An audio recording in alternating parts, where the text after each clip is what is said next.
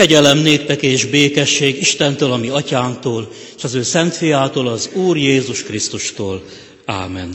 Helyünket elfoglalva a 226. dicséretet énekeljük, 226. dicséretünknek mind a négy versét, Krisztusom, kívüled nincs kihez járulnom.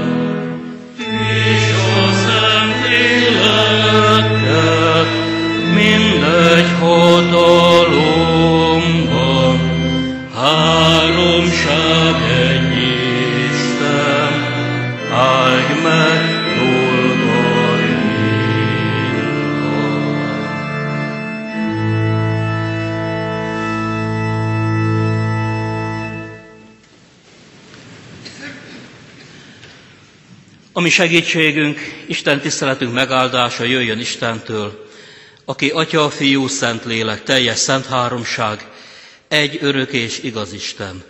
Ámen. Hajtsuk meg a fejünket és imádkozzunk. Örökké való Istenünk, akinek teremtő szava úgy hangzott, legyen világosság, és aki megígérted, hogy a sötétségben ülő nép lát nagy világosságot, áldunk téged, hogy Felettünk felragyogott a te dicsőséget fénye, és minket a te világosságodban való járásra hívtál el. Megköszönjük néked az Anya Szent Egyházat, amit a szegletkőre, ami Urunk Jézus Krisztusra építettél. Köszönjük, hogy azt megőrizted évezredeken át, és úgy rendelted, hogy mindig legyenek igazságodnak és világosságodnak olyan hitvallói, akik által megtartatik a Te igédnek drága világa. Háladással köszönjük meg, hogy bennünket arra méltattál, hogy legyünk a Te anyaszent egyházadnak, Bács kiskunságba települt református népének a tagjai és szolgálattevői. Áldott légy, hogy ebben a tisztünkben járhatunk napról napra a Te igéd világosságában. Köszönjük, hogy ma is arra méltattál bennünket, hogy Téged lélekben és igazságban imádjunk, és róla tegyünk vallást a mi embertársaink előtt. Könyörünk, hogy áld meg a mi mai napunkat, azon belül az áhítatnak ezt az óráját, légy jelen közöttünk, munkálkodj bennünk a te lelked által úgy, hogy igédet nyitott szívvel fogadjuk, általa újjászülessünk, hogy mennyei örökségünk elfogadására készek legyünk, ami Urunk Jézus Krisztus által. Ámen. Szeretett testvéreim, Istennek az az igéje, melynek alapján üzenetét szeretném a köztetek hirdetni. Írva van Ézsaiás próféta könyvének 60. fejezetében, az első három versben. Kelj fel, világosodjál, mert eljött világosságod, és az Úr dicsősége rajtad feltámadt. Mert ímé sötétség borítja a földet, és éjszaka a népeket. De rajtad feltámad az Úr, és dicsősége rajtad megláttatik. És népek jönnek világosságodhoz, és királyok a néked feltámad fényességhez. Eddig Isten írott igéje gyülekezet helyet foglal. Szeretett testvéreim, a fények varázsa hozzátartozik a mi adventünkhöz. Manapság már általános szokás, hogy a települések központjában adventi díszkivilágításba öltözik minden, hogy a decemberi hideget és a korán beköszöntő esték morcosságát egy kicsit enyhítse. Az adventi fények között számunkra a legkedvesebb az adventi koszorúnak a gyertyája, az önmagukat megemésztve égő, világító gyertyák, melyek túlmutatnak a települések ünnepre készülő forgatagán, a kereskedők vásári fényein, és az Istenre nem figyelő emberek karácsonyi hangulatot váró romantikázásán mert ezek a fények utalnak arra a világosságra, amely Krisztus a világ világosságának eljövetelével érkezett meg a mi mindenségünkbe. A meggyújtott gyertya azon túl azonban az Ószövetség sötétlő világában elhangzó profétai beszédre is utal, és hírmondója a népek világosságául rendeltetett messiásnak. Ilyenkor természetes, hogy adventi perikópáinkban előjönnek a profétai jövendőlések a megérkező Krisztusról, ahogy ilyenkor oly gyakran sokan hallgatjuk Hendel messiás oratériumát és a Krisztus előtti időket idéző adventi része sorra hozza is ezeket a proféciákat, többek között a mai igénket is, sőt olyan központi helyre ülteti azt, tételeken áthatolva, átívelve, hogy valóban a mi lelkünkig hullámozhat, a sötétség mélységein át, világosság felé emelő lelki magaslatokat megcélozva. Engedjük, hogy ma bennünket is elérjen az ígének a központi üzenete, a hozzánk érkező Krisztus fényéről és dicsőségéről, méghozzá három gondolatra elágaztatva, halljunk először a népeket borító sötétségről, aztán ebben a sötétségben elhangzó bátorításról, és a hozzánk is elérkező, a mi életünk sötétségeit is legyőző Krisztusi dicsőség fényéről. És miközben a fizikai sötétséget szelídítgeti az adventi gyertyának a fénye, minden körülöttünk lévő lelki, szellemi sötétség felett diadalmaskodjon az Úristennek az igéje. A népeket borító sötétségről ezt hallottuk, imé sötétség borítja a földet, és éjszaka a népeket. Az ige magyarázók szerint ez az ige először annak a kétségbe esett, elcsüggett néphez szólt, amelyik a babiloni fogságból hazatérve a várt dicsőség, bőség, öröm helyett egy kifosztott országot, romokat, néptelen pusztaságot, ellenséges környezetet talált. A visszajöttek, szabadságot, függetlenséget reméltek. A régi emlékek a dicsőséges Jeruzsálemet elevenítették föl. De amit szemeikkel láttak, az lehangoló volt. Szó sem lehetett még nemzeti önállóságról sem. Jó, de még önálló tartományi rangot sem kapott, hanem kiszolgáltatott a Samáriában lakó birodalmi helytartó jóindulatának. Nem csoda, hogy elcsüggettek.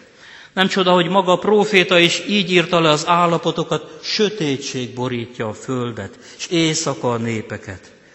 Ez a lelki értelemben vett sötétség, ez az éjszaka borult rá az amúgy reménykedve hazatérő nép lelkére. Ahogy ez a lelki sötétség borítja ma is a földet, és ez az éjszaka jellemző a mi világunkra is. És most nem csupán arra az atomarzenára kell gondolnunk, amelyel képes az ember önmagát elpusztítani, nem csak a környezetszennyeződés apokaliptikus fenyegetettségre, amely annyira körmünkre ég, hogy most azon kínlódunk már, hogy miképpen lehetne csak annyira rontani a világunkon, hogy ne lépje túl két Celsius fokkal az iparosítás előtti hőmérsékletet, az átlag hőmérséklet. És nem csak arra kell gondolnunk, hogy valahol mindig háború van. Aktuálisan most azoknak a kárpátaljai magyaroknak kell valahogy elszenvedniük egy háború nehézségeit, akit talán eddig is az elmúlt száz évben a legtöbbet szenvedtek. És nem csak szenvednek, de férfi tagjaik bizony részt is vesznek egy olyan háborúban, amihez semmi közük nincs. És nem szólva arról, hogy nincs ma a világnak egy olyan pontja, ahol az ember békében lehetne a terroristák fenyegetettségétől. Sötét van, és ez nem fizikai sötétség, nem a sokszor bennünket ellepő smognak a homája, hanem lelki sötétség, szellemi, amely aggaszt bennünket. Lehet mondani, hogy ez néha elvakult sötétség, amikor egyesek azt gondolják, hogy ők bírják a mindenkire kiárasztandó világosságot, és hivatkoznak ugyan az Úristenre, és Isten félőnek tartják magukat, de mit sem tudnak a Krisztus követő keskeny útról, és az ilyen magukat igaznak gondoló, felfovalkodott farizeus világformálók, akik amúgy csak saját javaikat, tőkéjüket, befolyásukat próbálják szem előtt tartani, kimondják megfellebbezhetetlenül, hogy mi is a világosság, ki jár a világosságban, mi a demokrácia, és mi a fasizmus. És a szavuknak engedünk, elvakult vezetésük visz pusztító szakadékba. Máskor azonban teljes lelki napfogyatkozás sötétsége a valóság, amikor nem szól már az emberek ajkáról a Jézust hívó szó, hogy Krisztus, ki vagy nap és világ, minket sötétségben ne hagy. Már sok helyen nincs is nap, lelki-szellemi értelemben, mert nem szólalhat meg a világ világossága, nem szólalhat meg számukra az ige, nem mennek be az emberek a templomba, nem indulnak Jézus után, nem kérik az ige vigasztaló szavát a temetésen. Már sötét éjszaka borítja a földet. És ebben az éjszakai sötétségben az emberek elfordulnak, elszakadnak Istentől, aki pedig egyedül adhatna világosságot. Dacosan ellenállnak, nem kell nekünk az Úristen, majd mi rendezzük az életünket, és nem csak lelki, de szellemi sötétség is ránk borul, mert betelik rajtunk teljesen, ami az Efézusi levélben így van megírva, hogy nem test és vér ellen van nekünk tusakodásunk, hanem fejedelemségek ellen, hatalmasságok ellen, az élet sötétségének a világ bírói ellen. A felettünk levő tisztátalan szellemi hatalmak szenvedélyei, ördögi, démoi, tisztátalan erői gyűrik maguk alá az Istentől elszakadt embert. Ó, ez a szellemi sötétség talán soha nem volt olyan nagy, mint ma. És mi sötétségben járunk, nem tudjuk, hogy hova, merre, nem tudjuk, hogy mi a földi lét értelme, hogy mi is az, hogy valamit próbálunk a jövőért tenni, hogy mi a legfontosabb dolog, amire figyelmezni kell. A keressétek először Istennek országát, pedig annyira távol van a mi életünktől, hogy egyáltalán nem érünk rá Istenre figyelni. Hisz annyi sürgős tennivalónk van, kivált évvégén, ünnepek közeletével. Mindenki azt mondja, hogy ezer dolgom van, és senki sem él úgy, mint annak idején Luther Márton, akinek pedig aztán volt dolga bőven, rajta volt az egész reformáció minden terhe, és ő neki volt az a mondása, hogy ma egy óra helyett két órát töltöttem az ige mellett, mert annyi dolgom van, mert tudtam még, hogy mi az, amikor az Úristen erejét kell kérni a dolgaink végzéséhez. Sötét van. Az Isten követeinek a leszólásában, a kigúnyolásában, Jeremiásról olvasunk hetek óta, és emlékszünk, hogy is írja Jeremiás, úgy Krisztus előtt 600 körül, rávettél, Uram, engem, és rávétettem. És megragadtál engem, és legyőztél. Nevetségessé lettem minden időre. Mindenki csúfol engemet. Az Úr szava mindenkor gyalázatomra és csúfságomra lett nekem. És hogy mondják sokszor a 21. század egyház szolgái, rávettél, Uram, és rávétettem, nevetségessé lettem, minden rosszat kitalálnak rólam, vádolnak és csúfolnak engem. Azt mondják, hogy azért szeditek a pénzt, hogy ingyen kiránduljatok. Amúgy is, ha nem is a halál szélén, de a nevetség a gúny szélén, a megkérdőjelezettség szélén állunk.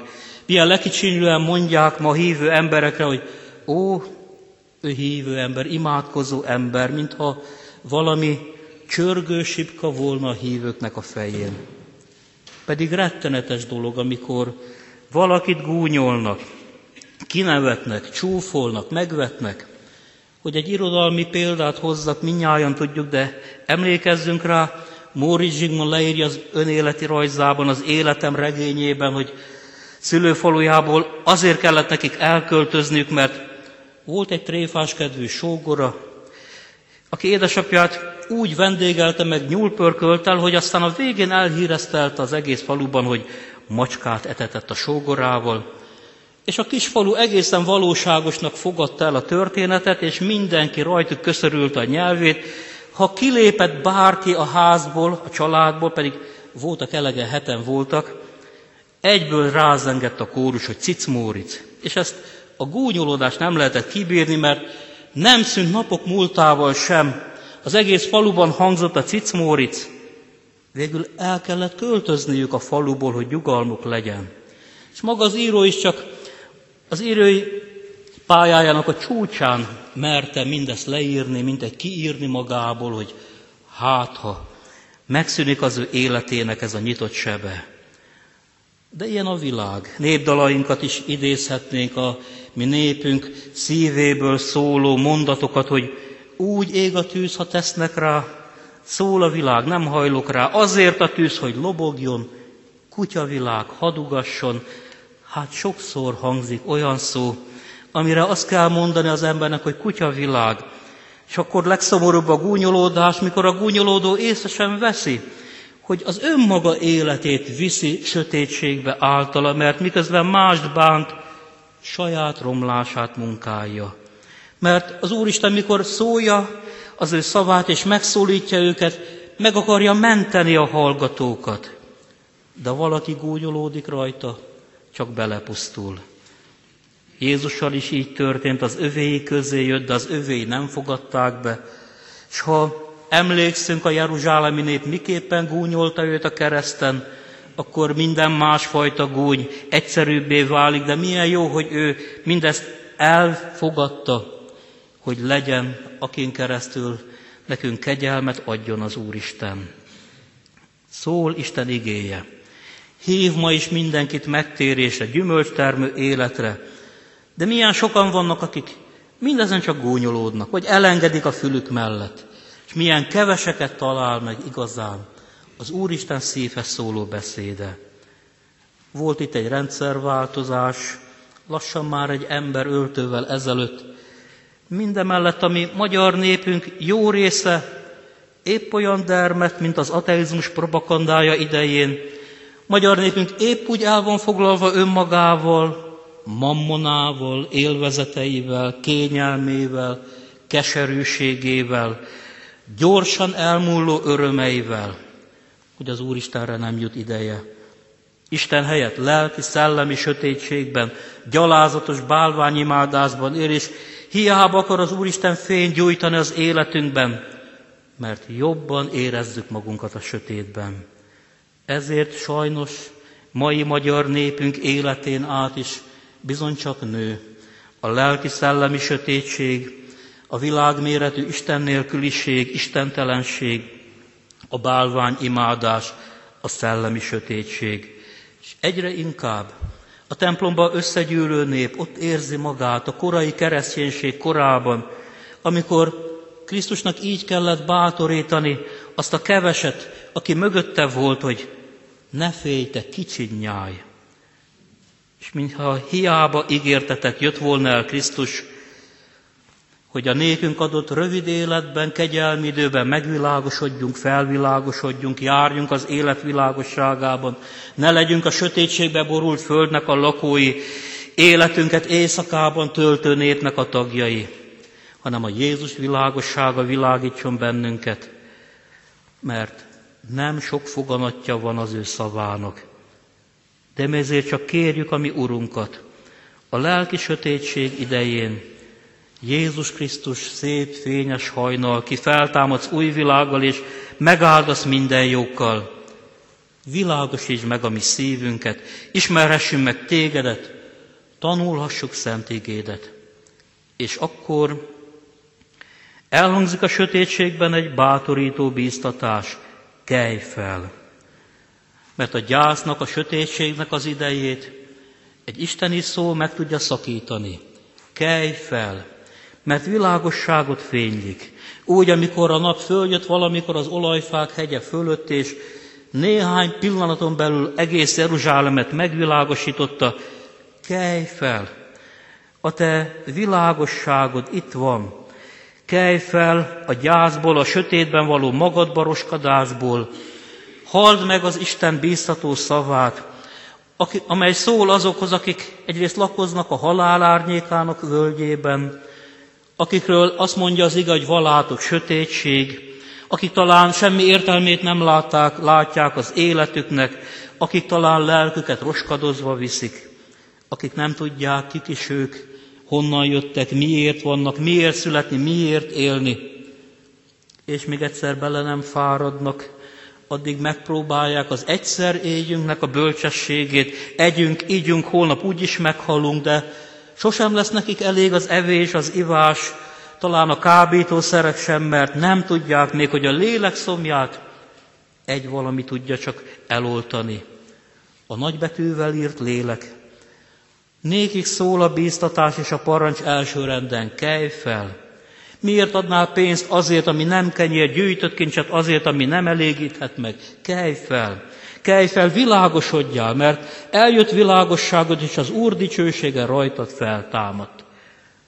Ma, amikor mindenki ragyogni szeretne, mindenki fényben fürödni szeretne, mindenki sikerre, tündöklésre vágyik, áhítozik, és mindenki csalódik az ő reménységében, akkor mondja az Isten igéja világosságnak egyetlen lehetőségét, eljött a te világosságod. Eljött az a fény, amit az Úristen gyújthat csak meg a te szívedben. Milyen érdekes, hogy mikor Jézus tényleg testet öltve megjelent, hányszor mondta ő is ezt a bátorító szót, hogy kelj fel, indulj el, köves engem. Ez hangzott el a 38 éve beteg embernek, a betesde tavánál gyógyulást váró embernek füle hallatára, vagy Jahírus lánya felé, akit halálból hívott vissza az Úr, és elküldött, elhívott tanítványoknak, és ez hangzik, és nekünk is. Sokszor elkeseredett 21. századi keresztényeknek, még nem keresztény embereknek, mindenkinek szól, aki várja, hogy jöjjön az ő életének világossága. Mindenkinek szól, aki még nem érti, hogy azok a meggyújtott fények karácsony előtt, a karácsonyfán, a fénybe öltözött utcák, azok még csak utalni szeretnének valamire, az Istentől jövő fényre. És nekünk is szól hát a bíztatás kej fel, akik nagyon könnyen elcsüggedünk, akik nagyon könnyen csak a láthatókra nézünk, és nem a láthatatlanokra. Akik a nékünk adott misszői parancs helyett, amely ugye úgy szólt, hogy elmenvén tegyetek tanítványokká minden népeket, mi inkább leszűkítjük a bíztatást arra dologra, hogy hát tartsd meg legalább, ami nálad van. És így kezdünk el hasonlítani az egy talentumos szolgához, amely még számolgatja vasárnaponta, hogy megvan-e még mind a 20-60-100 ember, aki ott volt a múlt vasárnap, megvan-e még az, ami rám bizatott, és nem merünk kockáztatni, azzal próbálunk csak elszámolni, amely szemünk előtt van, és megfeledkezünk az Úr szaváról. Akinek van, annak adatik, és megszoporítatik. Akinek nincs, akkor az is elvétetik, amilyen van. Kelj fel, állj elő, hirdesd az igét alkalmas és alkalmatlan időben. Az eredményért nem vagyunk felelősek, de hogy elvégezzük a munkát azért igen.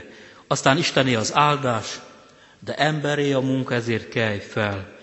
És Isten ki akar bennünket mozdítani csügget állapotunkból, akkor, amikor azt mondjuk, hogy nincsenek már semmi értelme, akkor is, ha talán évtizedek szolgálata után semmi nem akar megmozdulni, csak fogy a nyáj, mert eltemetjük legkedvesebb templomosainkat, és nincs, aki a helyükre üljön.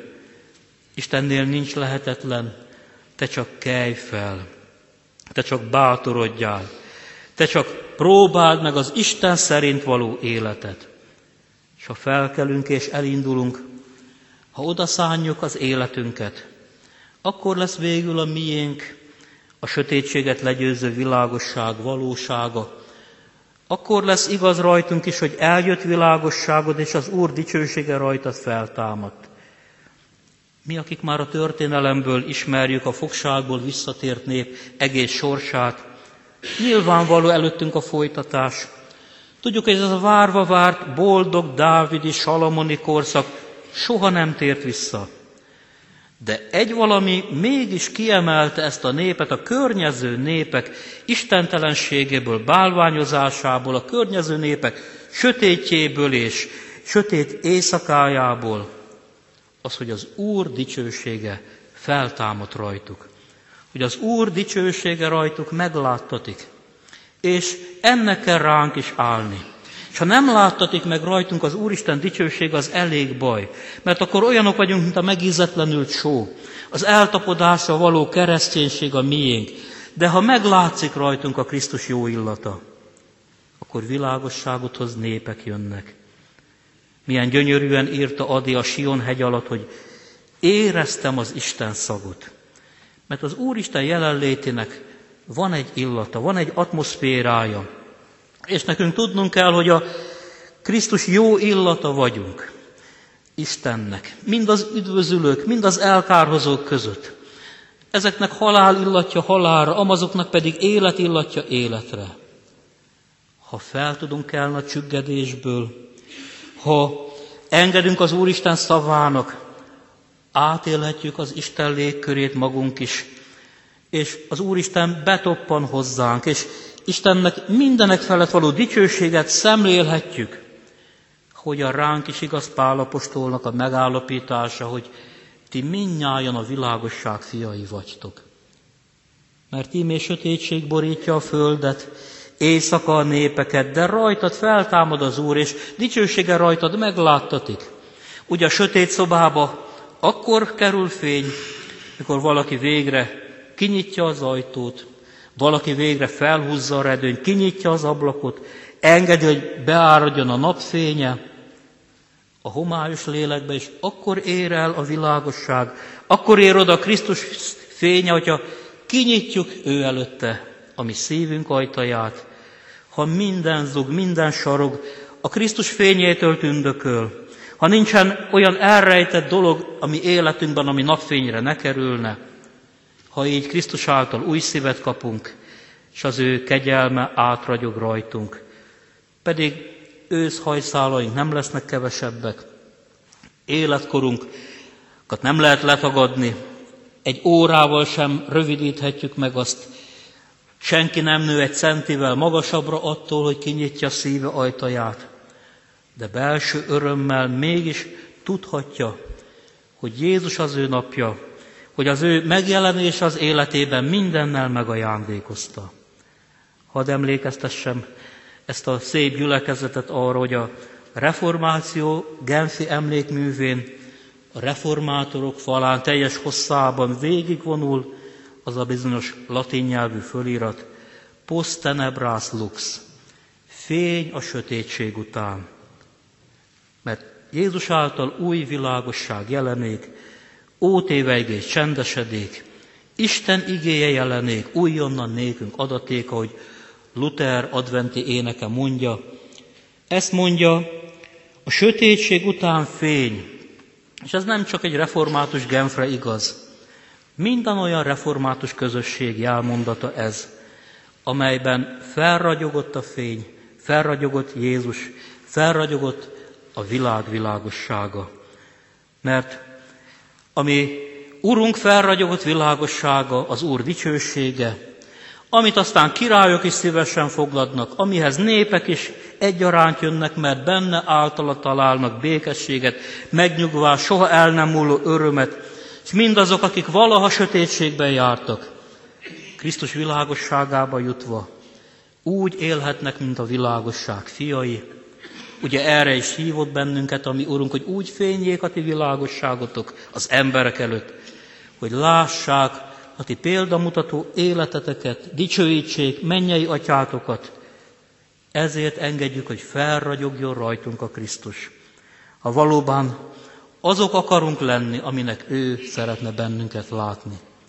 Ezért nincs más dolga egyetlen lelkésznek, gondoknak, egyetlen gyülekezetnek sem itt a bácskisságban, mint hogy hittel imádkozzon az Úristen kegyelméért, hogy szentelődjenek az Isten dicsőségében, fényében, ami családjaink élete, hűséges szeretetben folyó életté, hogy oda tudjuk vinni gyermekeinkhez az evangélium szavát, hogy így tartassék meg a jövő, ami számunkra, hogy meg tudjuk becsülni a kultúrában azokat az értékeket, amelyek tényleg értékek és nem silánságok, mint ahogy a virtuózok verseny a közszolgálati adón megszégyenít mindenféle silány, tehetségkutató versenyt a kereskedelmiken, és szeressük az értéket, a kínai játékok géphangja helyett inkább az évszázados zúgó harangok hangját, az ének, az orgonaszót, becsüljük meg a kincseket, amit nékünk ajándékozott az Úr. Vigyázzunk világunkra, szárnyaljon egész életünk, és Isten dicsőségét zenge minden buzgó szívnek az imádsága. Kelj fel, az Úr dicsősége rajtad feltámadt, és dicsősége rajtad megláttatik. Ámen. Gyertek és imádkozzunk! Örökkévaló Istenünk, hálát adunk néked, hogy a Te világosságodban élhetünk, és a minden embert megvilágosító fényt küldted el, ami Urunk Jézus Krisztusban. Ó, engedd meg, hogy járjunk a világosságának útján, a Te dicsőségedet és egymás üdvét munkálva.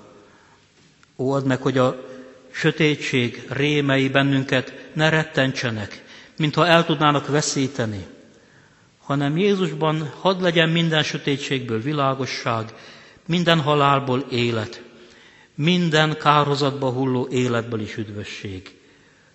Köszönjük, hogy erre is hívsz bennünket. Ahogy igéd mondja Jézus által, minden megválta után kiáltónak, hogy bízzál, kelj föl, hív téged. Mi is utána kiáltunk, Urunk, hogy könyörülj rajtunk, mert a Te vagy a világ világossága, ami emberi életünk nyomorúságai között, akkor enged, hogy mi hozzád fussunk életünk minden bajával. Enged, hogy ígédnek hozzánk eljutó szavai, azok megragadjanak bennünket. És életünk minden bizonytalanságai, minden lehúzó kétségei ellenére is mi csak felét közelítsünk.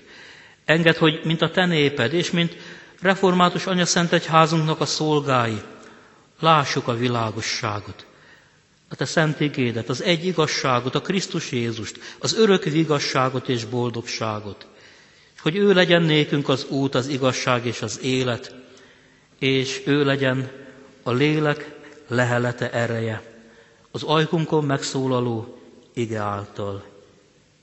Könyörünk, hogy te terjesz ki áldásodat a mi hazánkra, népünkre, nemzetünkre, amelynek a nehézségeit bizony mi emberek okozzuk. Nem te, akiben nincs semmi sötétség, de még sötétségnek árnyéka sem. Könyörülj rajtunk, hogy a mi Urunktól fényt, erőt nyerjünk, és rajtunk diadalt semmi ne vehessen. Hogy így legyen tiéd a dicsőség, köztünk világosság és békesség, a ránk bizottak életében jó előmenetel és üdvösség a Krisztus Jézusért. Ámen. Ti azért így imádkozzatok, mi, atyánk, aki a mennyekben vagy, szenteltessék meg a te neved. Jöjjön el a te országod, legyen meg a te akaratod, amint a mennyben, úgy a földön is. Minden napi kenyerünket add meg nékünk ma, és bocsáss meg védkeinket, miképpen mi is megbocsátunk az ellenünk védkezőknek. És ne vigy minket kísértésbe, de szabadíts meg a gonosztól, mert tiéd az ország, a hatalom és a dicsőség mind örökké. Ámen. Ami Urunk Jézus Krisztusnak kegyelme, Istennek, ami Atyánknak szeretete, és a Szentlélek Isten közössége legyen és maradjon minnyáján ti veletek. Ámen.